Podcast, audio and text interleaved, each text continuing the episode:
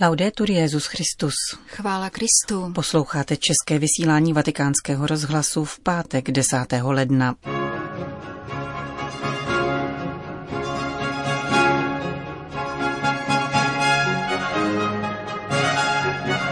Nelásku nelze ospravedlňovat, kázal dnes papež František. Doufáme, že nás papež navštíví, říká arcibiskup iráckého Irbílu. A v druhé části našeho dnešního pořadu se vrátíme k novoroční promluvě Petrova nástupce k diplomatickému sboru. Pořadem provázejí a příjemný poslech přejí Jen Gruberová a Johana Bronková. Zprávy vatikánského rozhlasu. Vatikán. Dnešní první čtení mluví o lásce a právě jí věnoval papež František dnešní ranní homílii. A poštol Jan pochopil, co je to láska, zakusil ji a protože vstoupil do Ježíšova srdce, poznal, jak se tato láska projevila. Ve svém prvním listě nám říká, jak milovat a jak jsme byli milováni. Papež vyzdvihl dvě apoštolova tvrzení, která považuje za zcela zřejmá.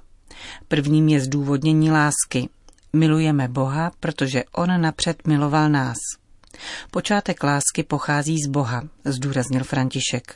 Miluji, protože vím, že Bůh mne miloval jako první. Pokud by nás nemiloval, nemohli bychom milovat ani my. Kdyby několika denní novorozeně mohlo mluvit, určitě by nám vysvětlilo, že vnímá lásku svých rodičů. To, co činí rodiče se svým dítětem, učinil také Bůh s námi. Miloval nás jako první. Tím se v nás rodí a roste naše schopnost milovat. Toto je jasná definice lásky. Můžeme milovat Boha, protože On napřed miloval nás.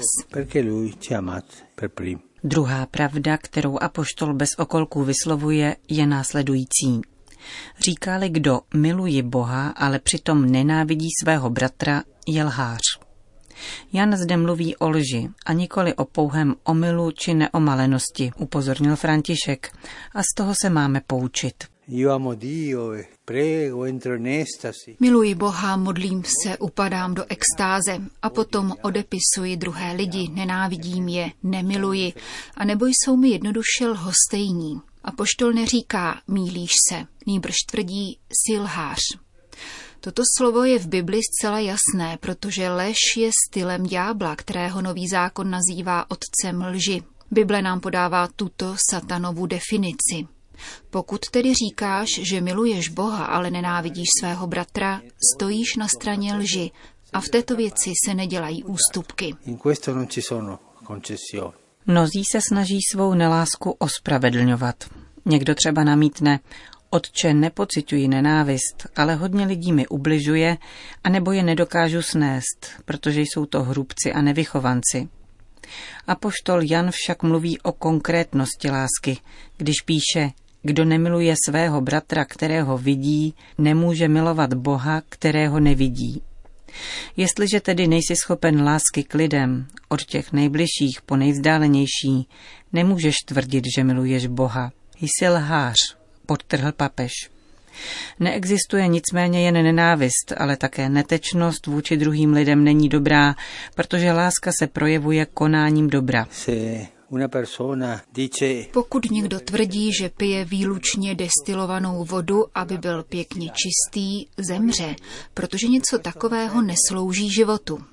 Pravá láska není jako destilovaná voda. Je to voda všedního dne se svými problémy, pocity, náklonností a nenávistí. Zamilujme si konkrétnost, neboť láska je konkrétní, nikoli laboratorní. Toto nás apoštol učí svými jasnými definicemi. Je tu však ještě jiný, poněkud skrytý způsob, jak nemilovat Boha ani bližního, a tím je lhostejnost. Nechci se do toho míchat, chci raději destilovanou vodu. Ty ale máš zakročit, abys pomohl, aby se spomodlil. Papež František na tomto místě citoval čilského jezuitu svatého Alberta Urtáda, podle něhož je dobré, když nekonáme zlo, ale špatné, když neprokazujeme dobro. Pravá láska má vést k prokazování dobra. Máme si zašpinit ruce při skutcích lásky, vysvětloval papež. Není to jednoduché, avšak vírou můžeme zvítězit nad světem, který nám brání v lásce. Na cestu víry však nevstoupí lidé, kteří jsou lhostejní, myjí si ruce nad potížemi, nechtějí se vměšovat do problémů druhých, namísto toho, aby nabídli pomoc a konali dobro. Nevstoupí na ně ani falešní mystici se srdcem destilovaným jak voda, kteří prohlašují, že milují Boha, ale pomíjejí lásku k bližnímu. Kež nás pán naučí tyto pravdy, jistotu, že Bůh napřed miloval nás a odvahu, abychom milovali bratry. Zakončil římský biskup dnešní ranní kázání v domě svaté Marty. Irák. Vyostřené napětí mezi Iránem a Spojenými státy po zabití generála Soleimányho tíživě prožívá křesťanská komunita v nedalekém Iráku. Od počátku konfliktu v roce 2003 a dalších represí ze strany teroristů tzv. islámského státu se od roku 2014 počet jejich členů snížil o 90 Vlna dalších hrozeb může vést k novému exodu. Pro papežskou nadaci Pomoc trpící církvi, která se od roku 1947 snaží pomáhat církvi v oblastech, kde trpí pronásledováním, o tom mluví irbilský arcibiskup Bashar Varda. Tady je naše vlast a my nechceme odcházet. Abychom přežili a mohli prosperovat, potřebujeme však podporu mezinárodní komunity, říká irácký arcibiskup. V současné mimořádně delikátní situaci jsou křesťanské a jezícké menšiny obzvláště vystaveny rozmarům kohokoliv, kdo je u moci. Pro nemuslimy, kteří žijí pod islámským zákonem, neexistuje rovnost, dodává. Existuje totiž nebezpečí, že křesťané budou za této situace stotožněni se Západem a tedy se spojenými státy, vysvětluje dále. Obáváme se odvety, jsme snadným cílem a je pravděpodobné, že ten, kdo na nás zaútočí, zůstane nepotrestán.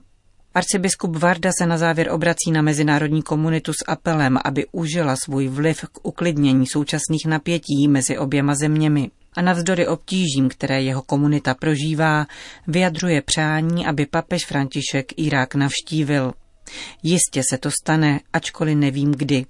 Ponechávám tento úmysl modlitbám a vůli Ducha Svatého, důvěřujeme Ježíši, říká arcibiskup Irbílu v iráckém Kurdistánu.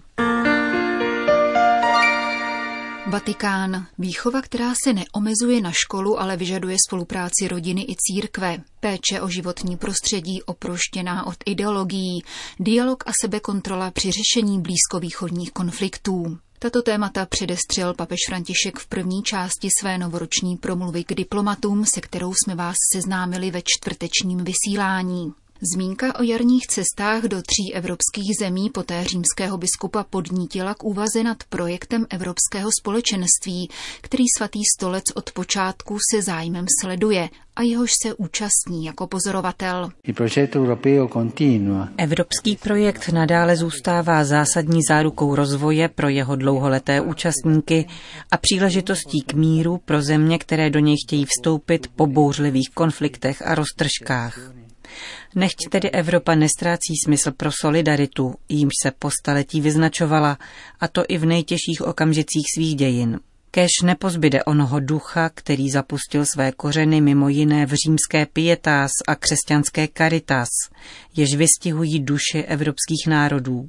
Požár pařížské katedrály Notre Dame ukázal, nakolik je křehké a snadno zničitelné rovněž to, co se jeví pevně a odolně. Škody, která utrpěla ona budova, drahá nejenom katolíkům, ale též celé Francii a lidstvu, opětovně odkryly téma historických a kulturních hodnot Evropy a kořeny, na kterých spočívá. V kontextu, který se nevztahuje k žádnému významu a smyslu, snáze najdeme prvky rozdělení spíše než soudržnosti. Symbolem takového rozdělení zůstává berlínská zeď, připomenul papež v souvislosti s 30. výročím jejího pádu. Důsledkem nenávistné kultury vedoucí k extrémismu a násilí jsou dnešní hanlivé verbální projevy, šířící se po internetu a sociálních sítích, dodal a zaměřil pozornost na Afriku jako další kontinent, kam zavítal během cesty do Mozambiku na Madagaskar a Mauricius. Upřemeli pohled na jiné části tohoto světa dílu, s bolestí konstatujeme, že pokračuje násilí na nevinných lidech, zejména v Burkina Faso, Mali, Nigeru a Nigérii, včetně mnoha křesťanů, kteří jsou pronásledováni a zabíjeni kvůli své věrnosti evangeliu. Vyzývám mezinárodní společenství, aby podpořilo úsilí těchto zemí v boji s terorismem, který zaplavuje krví stále celistvější části afrického území i jiných světových regionů.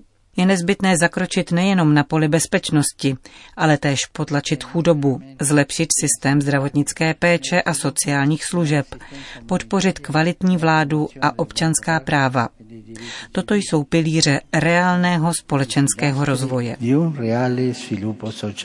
Z Afriky se papež František přinesl do Ázie, kam jej zavedla poslední loňská a poštolská cesta. Ocenil harmonické soužití různých etnických skupin v Thajsku a ve vzpomínce na návštěvu japonských měst Hiroshima a Nagasaki opětovně vyzval k jadernému odzbrojení.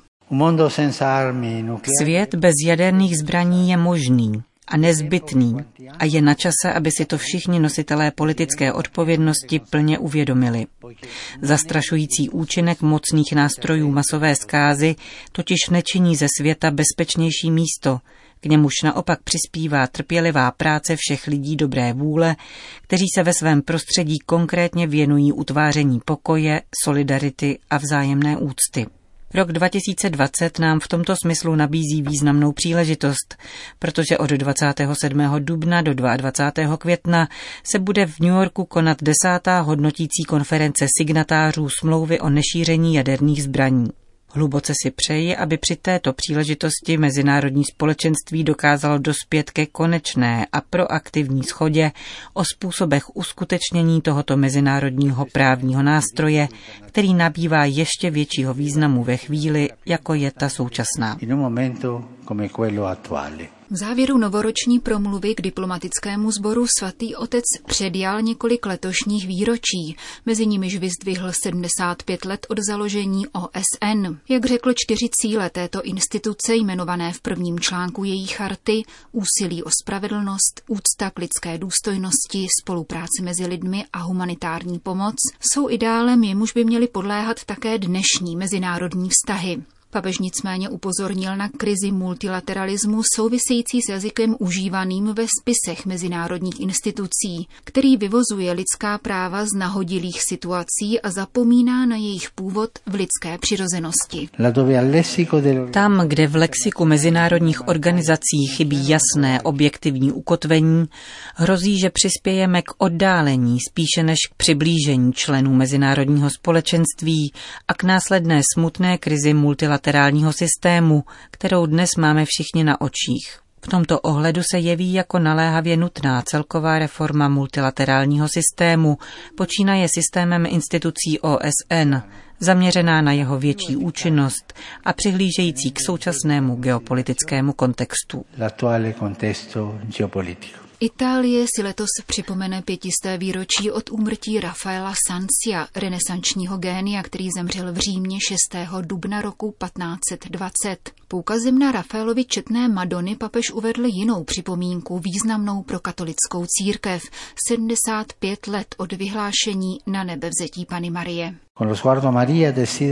Se zrakem obráceným k Marii bych rád věnoval zvláštní myšlenku všem ženám, a to 25 let od čtvrté světové konference Spojených národů o ženách, která se konala v Pekingu v roce 1995 a naléhala na uznání cenné role žen ve společnosti a zamezení jakékoliv nespravedlnosti, nerovnosti a násilí na jejich úkor.